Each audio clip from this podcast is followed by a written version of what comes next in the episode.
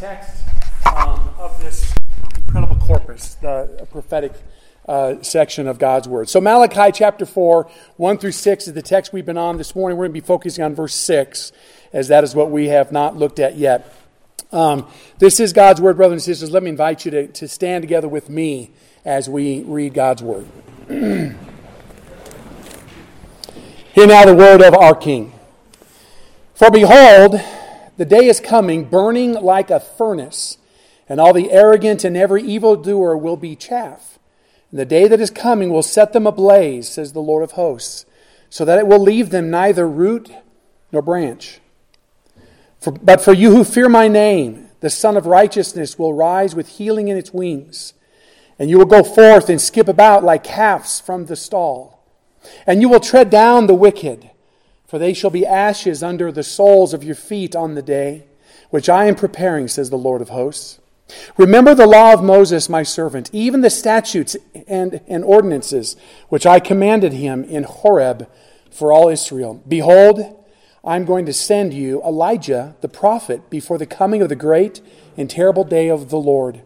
And he will restore the hearts of the fathers to their children, and the hearts of the children to their fathers, lest I come and smite the land with a curse. Thus far the reading of God's Word. Let's pray together. Lord, we're so grateful for your Word, for this prophetic um, discourse, oh Lord, that is so practical, Lord. The, the uh, epistles of the Old Testament, Lord, so didactic and yet practical and so confrontive. And Lord, this morning we are so grateful that that we are privileged to spend time fellowshipping in this uh, last section of the last prophet that you sent, uh, a last writing prophet that you sent in the Old uh, Testament times. Bless this time, O Lord, we pray. Open our eyes. Bless our fellowship this morning. Give me grace to preach with fidelity and clarity. And may your word, your word alone be that which is preached, and may we feast and be fed upon your word and your word alone. Lord, we lift this up to you now in Jesus' name. Amen. Amen. Please be seated. One of the more um, beloved quotes from the Lord of the Rings series comes from the first book, The Fellowship of the Ring. You'll recognize this as soon as I read it, but let me go ahead and read it. Tolkien wrote, "The rumors that you have heard are true. Saruman, uh, Sauron, the Dark Lord, has indeed arisen again, and left his hold in Mirkwood and returned to his ancient fastness in the dark tower of Mordor. I wish it need not have happened in my time," said Frodo. "So do I," said Gandalf, "and so do all who live to see such times. But that is not for them to decide. All we have to decide is what we have to do with the time that is given us." Tolkien is no doubt referencing two important biblical principles. The first one is, is that the world in which we live in is a world of darkness. It's a world of sin and, and misery. Romans chapter, or I'm sorry, Ephesians six twelve, Paul wrote, "Our struggle is not against flesh and blood, but against the rulers, against the powers, against the world forces of this darkness." Ephesians um, tells us we are living in a dark world. In Romans uh, thirteen, "This do, knowing the time, that it is already the hour for you to awaken from the sleep. For now salvation is nearer to us than when we believed. The night is almost gone. The day is at hand." Brothers and sisters, we're living in darkness. We're living in night. Now, some, uh, um, something that typically escapes us as God's people, I referenced this last week, is that this darkness, this night, is not just darkness and night to God's people. It's for all men. Believer, unbeliever, Christian, non-Christian alike. Non-Christians, just like Christians, lose their jobs, get sick, go through natural disasters, suffer with handicaps, get ill and die. Paul himself said, "No temptation, trial, difficulty." Okay, that, that word's broad. It doesn't mean a, a temptation of Satan. No temptation, no trial, and therefore no difficulty, no bitter providence has overtaken you, but such as is common not to Christians, but you know the text, to man, to all man, and God is faithful in reference to his people. So brothers and sisters, darkness is where we live, and there are times when the darkness becomes more dark. And those are the times where we lose those jobs, or we are, our our our health turns poor. We um, are finding ourselves in the hospital. There are dark times and darker times. But the second thing, therefore, if darkness is a part and parcel of life on this world, then secondly, as Tolkien rightly uh, pointed out, the, the key issue, therefore, is what we do when darkness descends upon us. We have a choice, brothers and sisters. We can suffer under darkness as a pagan, as a non-believer does. And that's as that's exemplified in Job's life, in Job, uh, or Job's wife, Job two nine. Curse God and die. Now, why would you curse God? Well, what is cursing God? You're blaming God. Brothers and sisters, as Christians, when difficult times come, it's amazing how fast we throw out our, our doctrine and our orthodoxy. We very quickly become critics of God, and we complain and gripe against God's providential care. God, why? I thought you loved me. Didn't I do enough for you? So we can be like Job's wife. We can choose to respond to the darkness, which is characteristic of all men, characterizing all men. All men go through it. We can respond as the non-believer and criticize God and curse God, or we can have the child like faith. As Paul says, no temptation is overtaking you, but such is coming in, but God is faithful, who will not allow you to be tempted beyond what you're able. Brothers and sisters, or we can have the childlike faith and trust, which takes, which understands who God is and submits, therefore, to the will of God as He works His glorious plan in and through our lives. But in order to do that, it's important that you and I feed our faith. I'll end this the way I'm going to begin it now, as I ended last week. It's fair weather for most of us in this room. In the words of Rutherford, in fair weather, mend the sails. It's fair weather. We need to feed our faith, brothers and sisters. And there's a lot in God's Word on which to feed your faith. However, Malachi chapter four, one through six is one such text designed to feed our faith. Recall verse uh, eighteen of chapter three. This was given four, one through six, to enable God's people to distinguish the way of the wicked and the way of the righteous living in dark times.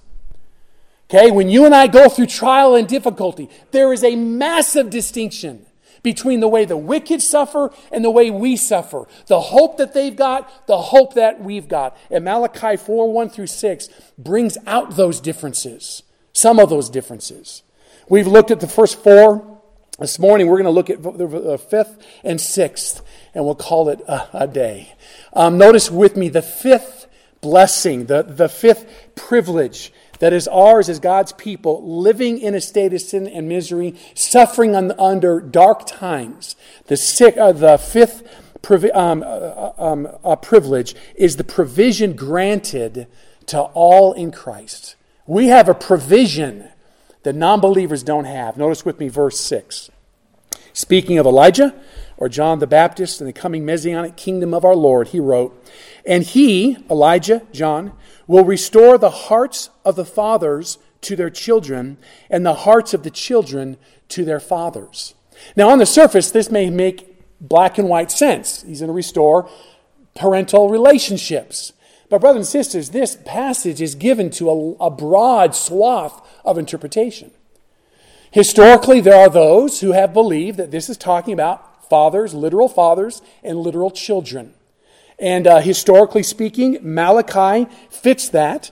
Um, before him and during his time. During Ezekiel's day, Ezekiel prophesied the siege of Jerusalem as a time where the fathers will eat their sons, and their sons will eat their fathers. Talk about the dissolution of the family, right? Fathers will eat their sons, and their sons will eat their fathers.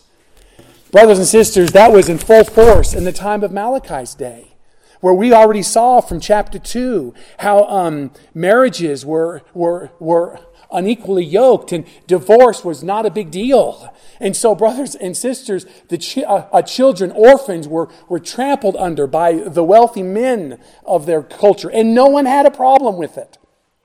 So the context of um, Malachi lends itself to that reading, but there's some problems with that. And one of the problems is, is so that's the reason God raised up John. The, the I mean, of all the things that God would raise up John the Baptist four hundred years later to do, it would be to restore the relationships between fathers and children. There's not a bigger issue at hand. So it falls flat in some ways when you think of it in that way. Well, then there's those who've said, no, this is not talking about literal fathers and literal children. This is rather talking about the fidelity of past generations and the fidelity of their of the future generations to the faith of their fathers. And you get that line of thinking from Isaiah chapter sixty-three. Listen to it. Speaking of, from God's perspective, of God's people in Malachi's day. Remember, Isaiah sixty-three is, is a prophecy of the returning people. This is what we read. For thou art our... This is written from the perspective of God's people in Malachi's day. For thou art our father, though Abraham does not know us and Israel does not recognize us. In other words, God's people at the time of the return had strayed so far from the faith of Abraham and the faith of Moses that if someone from Abraham or Moses' day came to their present, they wouldn't recognize them as being Jews, even though they were children of the living God. Thou art our father, even though Abraham and our fathers don't wouldn't know us. Um, a proponent of this view, I, I, you've got William Henderson, I skipped him, I'm sorry. He is a proponent of the first view. A proponent of this view is a Peter Verhoef. He wrote this: turning back is not so much the projected social order, but the covenant relationship as such. When Elijah comes, he will restore the covenant relationship. In this process, he will turn about the hearts of the wicked pros- uh, posterity to the hearts of them with whom God has entered into a covenant at, at Horeb. The fathers are of no significance anymore when the children become apostate. That relationship can only be restored by way of the renewal of the covenant. So a second group says, no, this is not talking about father-child as, as Hendrickson believes. This is talking about covenant fidelity, the renewal of God's people, devotion and commitment to Christ, to God. And that has a lot going for it. Um, the uh, uh, a positive is, is, is it, it, it says that the problem is much bigger than just simply fathers not getting along with their uh, children. But the question that you might ask is, that we ask, which is critical of this one, is why wait four hundred years? Isn't the present generation at odds? Well, why would we wait four hundred years? What's so significant about four hundred years later, which is when Elijah would actually come? So that lends itself to a third interpretation, and that's my view. And that third one comes from the divine commentary God gave on this passage. Turn with me, if you would, in your Bibles to Luke chapter one. So God gave a commentary on this, this verse. Luke chapter one, verse sixteen, speaking of the role John the Baptist would play as it related to the Messianic kingdom of, of Jesus. The angels announced John's birth to Zacharias, said this. And he, verse sixteen, he, John, Elijah, if you will, will turn back many of the sons of Israel to the Lord their God. Now notice the language. The word for turn back is the word used in the rest of the, the Gospels for conversions. Salvation. People repenting of their sin, come into a saving relationship with, with God. And the role of the Messiah, or of, of John the Baptist, in this Messianic kingdom would be preparatory, because he would be used by God to convert people unto repentance from their life of sin. And notice the language there. Sons of Israel. He's talking about children with God the Father. Okay, that's the role that John would play. Then to demonstrate who John is, notice what the angel quotes. And he describes this would be the consequential work. And either this is referring to the horizontal between fathers and sons, or still the vertical between God the Father. There's debate on that one. Um, he will turn back many of the sons of Israel to the Lord their God. It is he who will go as a forerunner before me, before Je- I'm sorry, uh, before him, Jesus, and the spirit and power of Elijah, to turn the hearts of the fathers back to the children, quoting our text, and the disobedient to the attitude of, of the righteous, so as to make ready a people prepared for the Lord. Keep your eyes on Luke one seventeen. If you'll notice, he says his job will be to turn the hearts of the fathers back to the children. If you compare that to Malachi four, that's exactly what Malachi four six says. But Malachi four six says more. It says to turn the, to turn the um, hearts of the fathers back to the children and the children's heart back to God. Well, why doesn't he quote that here? It can be argued that he does. The next phrase, and the disobedient to the attitude of the righteous. So either way that you splice this, Luke one is saying the primary ministry of John, of Elijah, would be and will be, from Malachi's perspective, a ministry of restoration, not between the horizontal father with children, but the vertical relationship between God's people and God. We, God's people, would become his sons, and God would become our Father. Okay, and the uh, proponent of that view is um, Ian DeGree. He's currently a professor at Westminster East. He wrote this. So Elijah, the archetypal prophet, will come prior to the final day of the Lord to preach repentance. He will turn the hearts of fathers to their sons and sons to their fathers, bringing reconciliation not merely within families, and this is it, but ultimately between God as Father and his people as errant sons. Brothers and sisters, that is what this text in Malachi is saying. And if you look at the context back in Malachi, is that not the issue in Malachi? Go back to Malachi chapter one, verse six. A son honors his, his father, a servant his master. Then if I'm a father, where's my honor? That metaphor is already there in play. God is our Father, and we are his rebellious sons. So, the, so Elijah is going to come, and he, in four hundred years, part of the Messianic regency of Christ, the Messianic kingdom, inbreaking of God's kingdom. Um, Elijah, John would have this preparatory ministry of calling God's people to turn from their sin to God, back to their Father, to be converted from their sins unto God. And brothers and sisters, that is the fifth benefit, privilege that you and I have as God's people living in dark times. Unlike non-believers, we have an identity. What's your identity, brothers and sisters, to today? What is it? When you go through tr- hard times, uh, uh, what is the... Um, I'm sorry, a bit, uh, let me back up. When you go through difficult times, how do you go through them? What's on your mind when you go through those? I remember when I was a senior in high school, We I played fo- I played uh, football, and our team was pegged early on to be the state champ. We were massively big at the time, the whole bit. We were we were the team uh, to beat. Well, it couldn't have been a more frustrating year. Our first game, we we we creamed a team that should have. They were much bigger than us. Actually, they should have beat us. We creamed them. So everyone's thinking, man, this is great. And from there, it went downhill. Each team, we won the next three or four games, but it just got worse and worse and worse. We weren't we weren't gelling. It wasn't working, and then we lost.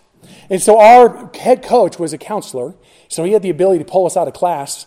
And so he he pulled me out of class one day. I didn't have to go to an English, I don't know what the class was. And I spent my entire class period with him drilling me, what should we do? What do you think we need to do? What is wrong with our team, Greg? Talk to me. And so I gave him my, my thoughts. Coach, I think at times you're, you're too lax. You got to be a little bit more, more. I mean, there's there's people goofing off during practice. I think when we goof off, we should run. And I think that we should do more of this and more of that. So I gave him, you know, fifty minutes worth of my mind as an eighteen-year-old. Um, and and then he let me go, go. Well, that week in practice, he did exactly what I said. And you know what my mind was when he was, I'm guys, if, if you've been in sports, you know, preseason, the coaches treat you like you're you're just nothing. You, they scream at the, you, they yell at you, you make one mistake, take off, take laps. But once the season starts, you're now their buddies and things have gotten good because you're now gelling in the you know whole bit. Well, we're in mid-season and we're, he's treating us like it's preseason. But you know what? I had told the coach to do this. So when he's yelling at us, I wasn't grumbling like the rest of the people. You know what I was doing? My identity was, I'm a counselor to the coach. I'm part of the coaching staff here, man.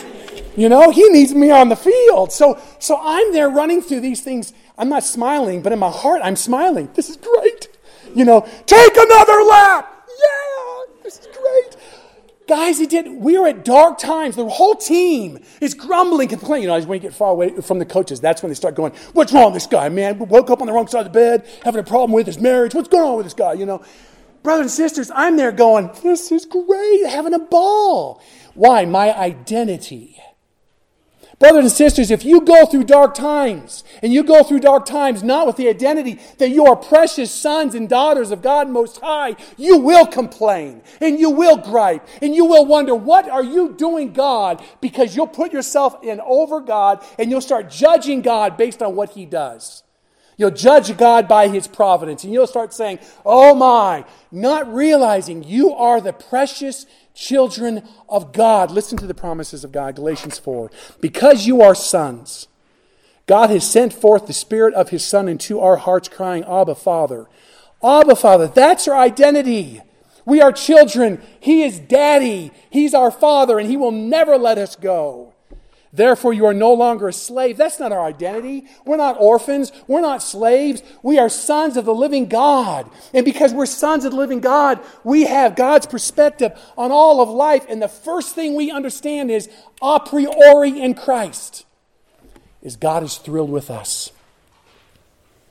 God's not doing these things because He is punishing us, because He's angry at us, because He got up on the wrong side of the bed, because we just made Him mad this past week. We're going through difficulty and bitterness. I don't know why. Ultimately, I do not know why. But I know God. I know the God who's ordaining it, and that God's a good God, and He loves me. Brothers and sisters, that's a gift He's given you and me in the darkness of this world. A gift that you and I so quickly jettison. So quickly say, throw it out. This morning in my in my quiet time, I was reading a com- I'm I'm studying Esther, so I was reading um, chapter four, the commentary on chapter four of Esther. And one of the things that the commentator said is, it's so amazing how fast Orthodox Christians throw out their faith when difficult times come. You see it in Mordecai, you see it in, in Esther.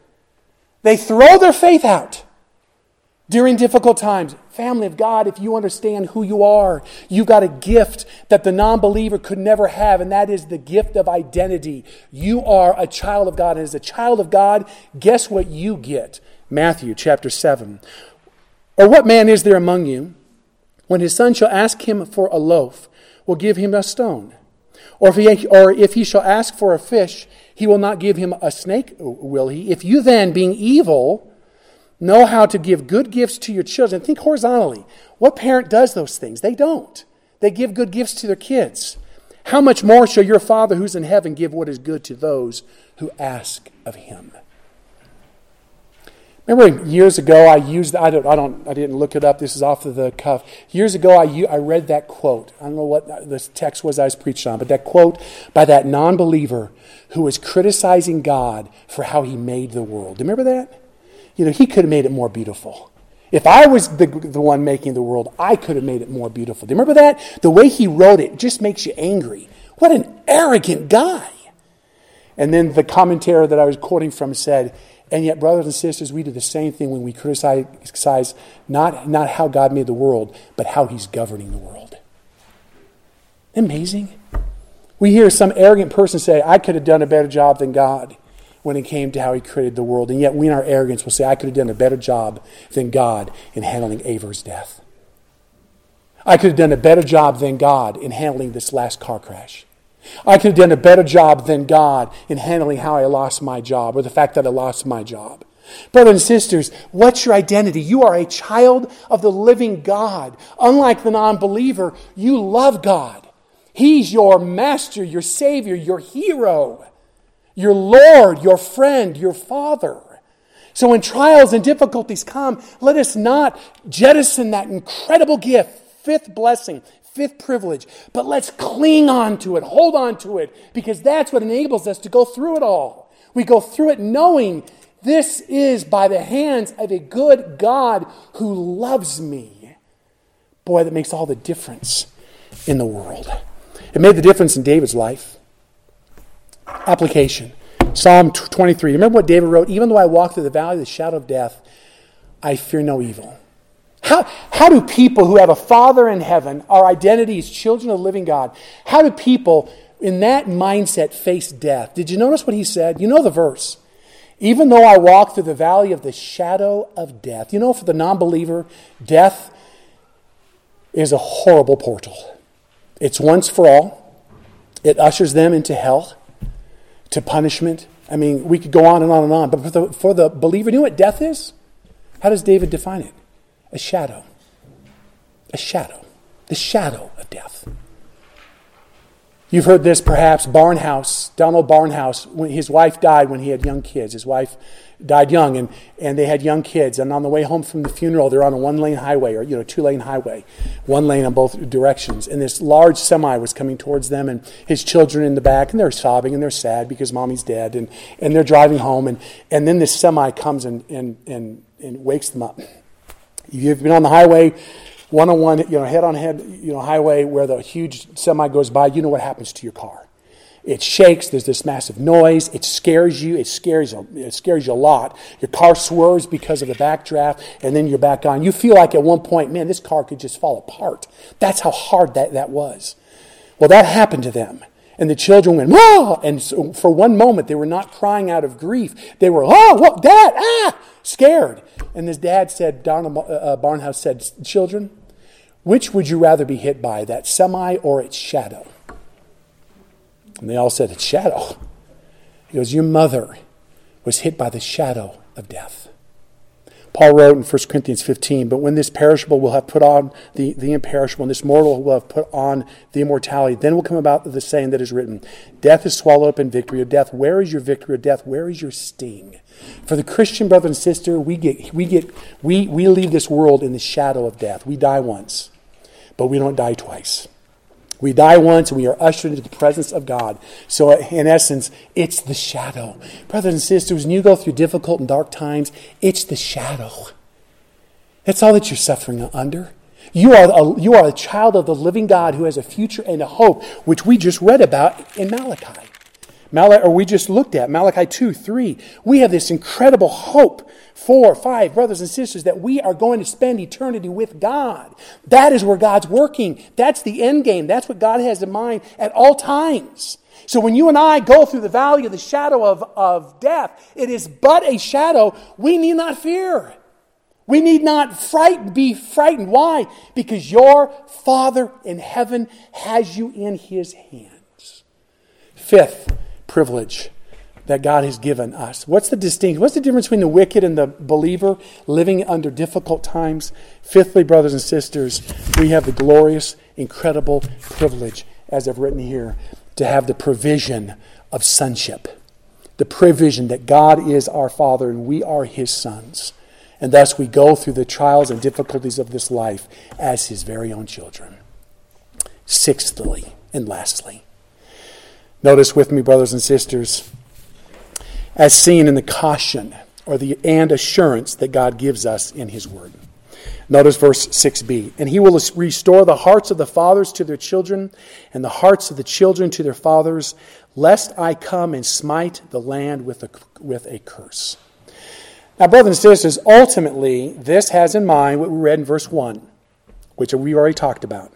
The coming, the day is coming, when the arrogant and every evildoer will be chaffed. The day is coming when He will set them ablaze so that it will leave them neither root nor branch. That's a, a prophecy of Second Peter chapter three and how this world's going to be burnt up with fire. And he's, he ends this book, lest I come and smite the land with a curse. The ultimate picture behind that is the burning of this world. Now, so it's serious. This is a serious statement. However, for the believer, this actually is a positive thing. And I'm going to explain to you that in one moment. However, before I get there, I want to share with you some of the background, some of the interpretive background. This verse caused massive problems for the rabbis. And this is the last statement of the last Old Testament prophet, writing prophet. John's the last Old Testament prophet. But the last writing Old Testament prophet, Malachi, he ends with a curse. And because of that, they felt that was so wrong, they refused to read this verse in the synagogue. So when they got to Malachi, they'd stop at verse six a, and He will restore the hearts of the fathers to the children and the hearts of the children to their fathers. That's it. They wouldn't read this. because they, they they felt it was wrong to end the, the Old Testament prophetic corpus with a curse. And that continued on. Years later, the Masoretes, four hundred A D to, to uh, nine hundred A D, this is what we read from Boyce. The Masoretes, who have given us most of the copies of the Hebrew Old Testament we have and who added the vowel points to the Hebrew text, were so bothered by this, that the last word of the Old Testament prophetic work is a curse, that they repeated the next to the last verse of Malachi after the last verse. So they would they would repeat verse um, uh, five, or actually verse six, and repeat after the curse. So it would read, "He smite the land with a curse, and he will restore the hearts of the fathers to their children." Um Similarly, the Septuagint reverses the last two verses uh, completely. So the Old Testament ends not with the curse, but with a blessing. Brothers and sisters, they were not in the situation where you and I, they didn't have the vantage point that you and I have.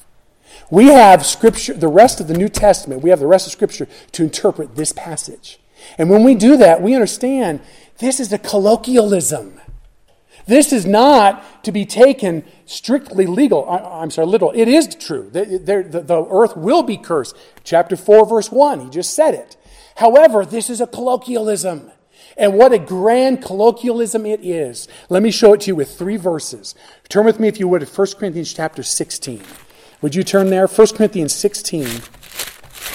So this is Paul's epistle to the Corinthians. Notice how he ends this entire epistle, sixteen chapters.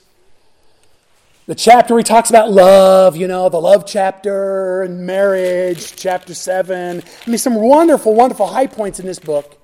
This is how he ends it. The greeting is in my own hand, verse uh, twenty-one. Paul, if anyone does not love the Lord, let him be accursed. Maranatha. Maranatha means literally, take warning.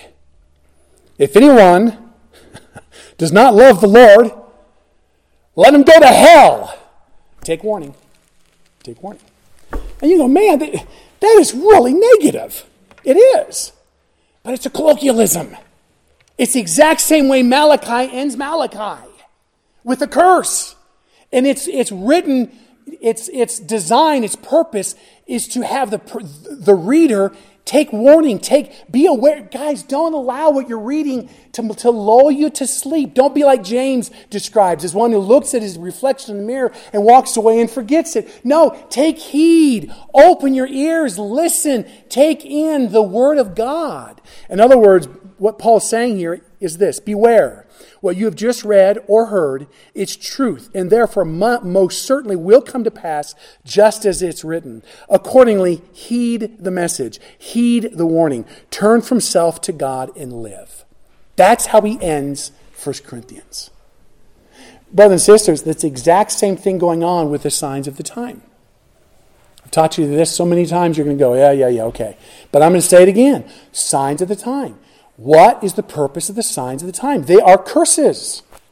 They are, right? Signs of the time proclaim that, that this world is cursed. They are curses, whether they be wars, rumors of war, disease, natural disasters, tragedies, and, and the like. But what's their, what's their message? What's the message of this curse? Listen to Luke chapter thirteen. Now on the same occasion there were some present who reported to him about the Galilean whose blood... The, the Galileans, whose blood Pilate had mingled with their sacrifices. What a dark event in, in the history of God's people. They're worshiping God, and they all get executed. People came in with swords and hacked them up. And Jesus answered and said to them, do you suppose that these Galileans were greater sinners than all other Galileans because they suffered this fate? I tell you no, but unless you repent, you shall likewise perish. That's the same way Paul ended Corinthians. That's the same way Malachi ends. Unless you repent. Implied in this statement is this incredible statement of there's two ways uh, to respond uh, to this. If you receive it, you're blessed. If you don't, you'll be cursed. Okay? Um, we see it positively. Mark chapter four, eight through nine. It's a very common thing on the lips of Jesus Christ. But as much of a curse as Malachi, even though you don't hear that a language. Listen to it. As the parables of the four soils, commonly Christ uh, says this uh, frequently. And other seeds fell into the good soil, and as they grew up and increased, they yielded a crop and produced thirty, sixty, and a hundred fold. And Jesus was saying, he who has ears to hear, let him hear. Now that's the positive side. If you can hear this, respond. Be encouraged. Respond to this. Live in light of it. But if you don't have ears to hear, what do we know about uh, parables? Matthew teaches us. They're written to damn those who cannot hear. They're written to teach those who can hear. So when he says, let those who hear, let those who have ears hear, that's, that is an implicit damnation, a curse to those who cannot hear. So when you come back to Malachi, with that New Testament commentary on this form of expression, we understand what he's saying here. This is a glorious warning to the believer, a glorious encouragement to the believer, and a strong rebuke to the non-believer. Remember, chapter three sixteen, of all the, the, the six different exhortations that Malachi gives, six different uh, things that he teaches God's people about the worship, and you know, you have a cold heart, and it's affecting your worship, it's affecting the way you respond to the word, all of the different uh, pericopes. Notice in, in three sixteen, we have, we have a, a record that there were people who responded positively. sixteen, chapter three. Then those who feared the Lord spoke to one another. Then the Lord gave attention and heard it. And a book of remembrance was written before him for those who fear the Lord and esteem his name. So there were many who responded. Well, to those responding people, the message is, heed, heed this, suffer like a child of God. Discern the way of the wicked. Discern the way of the righteous. Stop living the way you're tempted to live in your flesh, being angry and frustrated and, and, and, and tempted to say, boy, I wish I was like those wicked people over there. I wish I had their life. I wish I had their lo- their, their easy life. Just like Asaph. Malachi closes and says, no, brothers and sisters, you've got ears to hear. Do you understand that? So hear this. Take this to heart. Take it and meditate upon it and let it change the way you suffer and the way you view the world in which you live. But to the non-believer, it's a curse. It is a foretaste that they're not understanding this and they're not taking it to heart. It's a foretaste of the hell that awaits them if they should not repent. So brothers and sisters, this last privilege is in the caution, or for the non-believer, but the assurance for the believer that, that, that God gives us in his word. We have ears to hear. So you know what's going to happen? We will respond in time. What an incredible privilege. You're going through, the, through, through dark times. Guess what God's given you? Something you can hear. You've got ears to hear this. So you and I, though we're, we're his children, he didn't leave us as if we're orphans. He gave us his word that by God's Spirit we can read it and understand. Do you understand the privilege that you've got going through trial and difficulty? Non-believers can only guess. You and I need not guess. We've got the word of God in our hands, which instructs us to why the difficulties come upon this world and why we're going through what we're going through. Do you understand the incredible blessing that you've got in this word? Incredible. Sixth blessing that is ours. And pastorally, as I close this up, pastorally, this affects the way that you and I minister to one another. Pastorally, when you and I go to the hospital room of a Christian struggling in pain, when you and I um, hear strong words against God by one who, who professes faith in Jesus Christ because of the bitterness of the life in which they're um, living. When a Christian brother or sister sounds more like Job three through thirty-eight than Job one through through two. You know what, brothers and sisters? They will hear God's word. They will. So we don't have to be junior Holy Spirit. We can go there and we can weep with those who weep and keep our mouths shut. We can go there and climb into bed if it's appropriate and, and cuddle them. Your, your child, if it's your your spouse, if it's your girl, it's your it's a friend, you know, a female friend. I, guys, the, you can minister. You don't need to answer the questions. God's going to do that. That's Philippians three. Verse, what is it? fifteen. God, when you and I don't understand, God's working by His Spirit with His Word to make things clear. So brothers and sisters, our call in the midst of other people struggling under difficulties of, of life is not the ministry of the Holy Spirit. That's up to God. Our ministry is the ministry of weeping with those who weep. Or in the words of our uh, pastoral class in seminary, the ministry of presence. Going there and just keeping your mouth shut and just weeping with them and holding them and um, um, bearing their burdens, holding, lifting them up, allowing God to mold and shape them in, in uh, during His time. Now, there would come a time, if in six months or whatever, they're still saying, why would God do this? There's a place to answer that. But brothers and sisters, when, when when the time's on, think of it this way, ladies, help your husbands and us single guys or the single men in this congregation. You're in transition. Is that the time for your for your husband to say, you know, theologically speaking, you should not have said ugh the way you did. I mean, give me a break. And you say, not now, honey. Talk to me later how I groaned. You know, now just let me groan on your shoulder, right? That's not the time. Why, why do we have the confidence for that? Because, brothers and sisters, God's people will hear His voice. He has given us ears to hear. He's given us His word. And His Holy Spirit works by and with that word. So we can, pastorally speaking, trust the Lord to work by and with His word in the lives of God's people. That being said, I close with these statements. It's fair weather, brothers and sisters. Feed your faith. Please don't be, as James describes, people who read these things and walk away and having been unchanged, but meditate upon these things, feed your faith, and prepare yourself to serve the Lord as His sons and daughters in a dark and dying world in which we live. Let's pray. Father, what a delight and a joy it has been to look at this prophetic corpus, but Lord, to look at Malachi and this incredible book describing um, your words to a people whose heart has grown cold, who's struggling with, with with trust and love and service in your name. Lord, thank you for the incredible message you've given us here. And then, Lord, to this description of what of, of how we're different from non-believers, even though we suffer the same exact events. Lord, we've got, the difference is we've got one who walks with us. As Shadrach, Meshach, and Abednego had that fourth one, we have that, that fourth one walking with us at all times.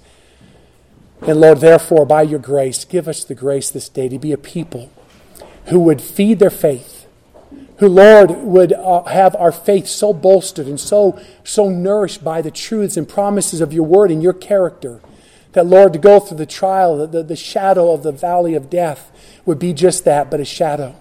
And that we, your people, yes, in pain, yes, hurting, yes, struggling, would nevertheless say with Job one through two, the Lord gave, the Lord has taken away. Blessed be the name of the Lord. Lord, through all this, may we not sin, but may we exalt and glorify your name. But Lord, for, for the brothers and sisters who may, who may not, for us, for us, when we when we fail, O God, would you would you be so kind as to impress upon us the knowledge, the truth, the, what we've learned from this your your word and throughout. That, Lord, indeed, we are not based upon our, our performance with you. We don't relate to you on our performance. And therefore, Lord, may we go through the valley of the shadow of death, not fearing that this is payback, but that, Lord, we would be able to delight in you. Lord, bless, encourage, feed us when we doubt. Grow us in your grace. Bolster us and encourage us. We pray in Jesus Christ. Amen. Amen.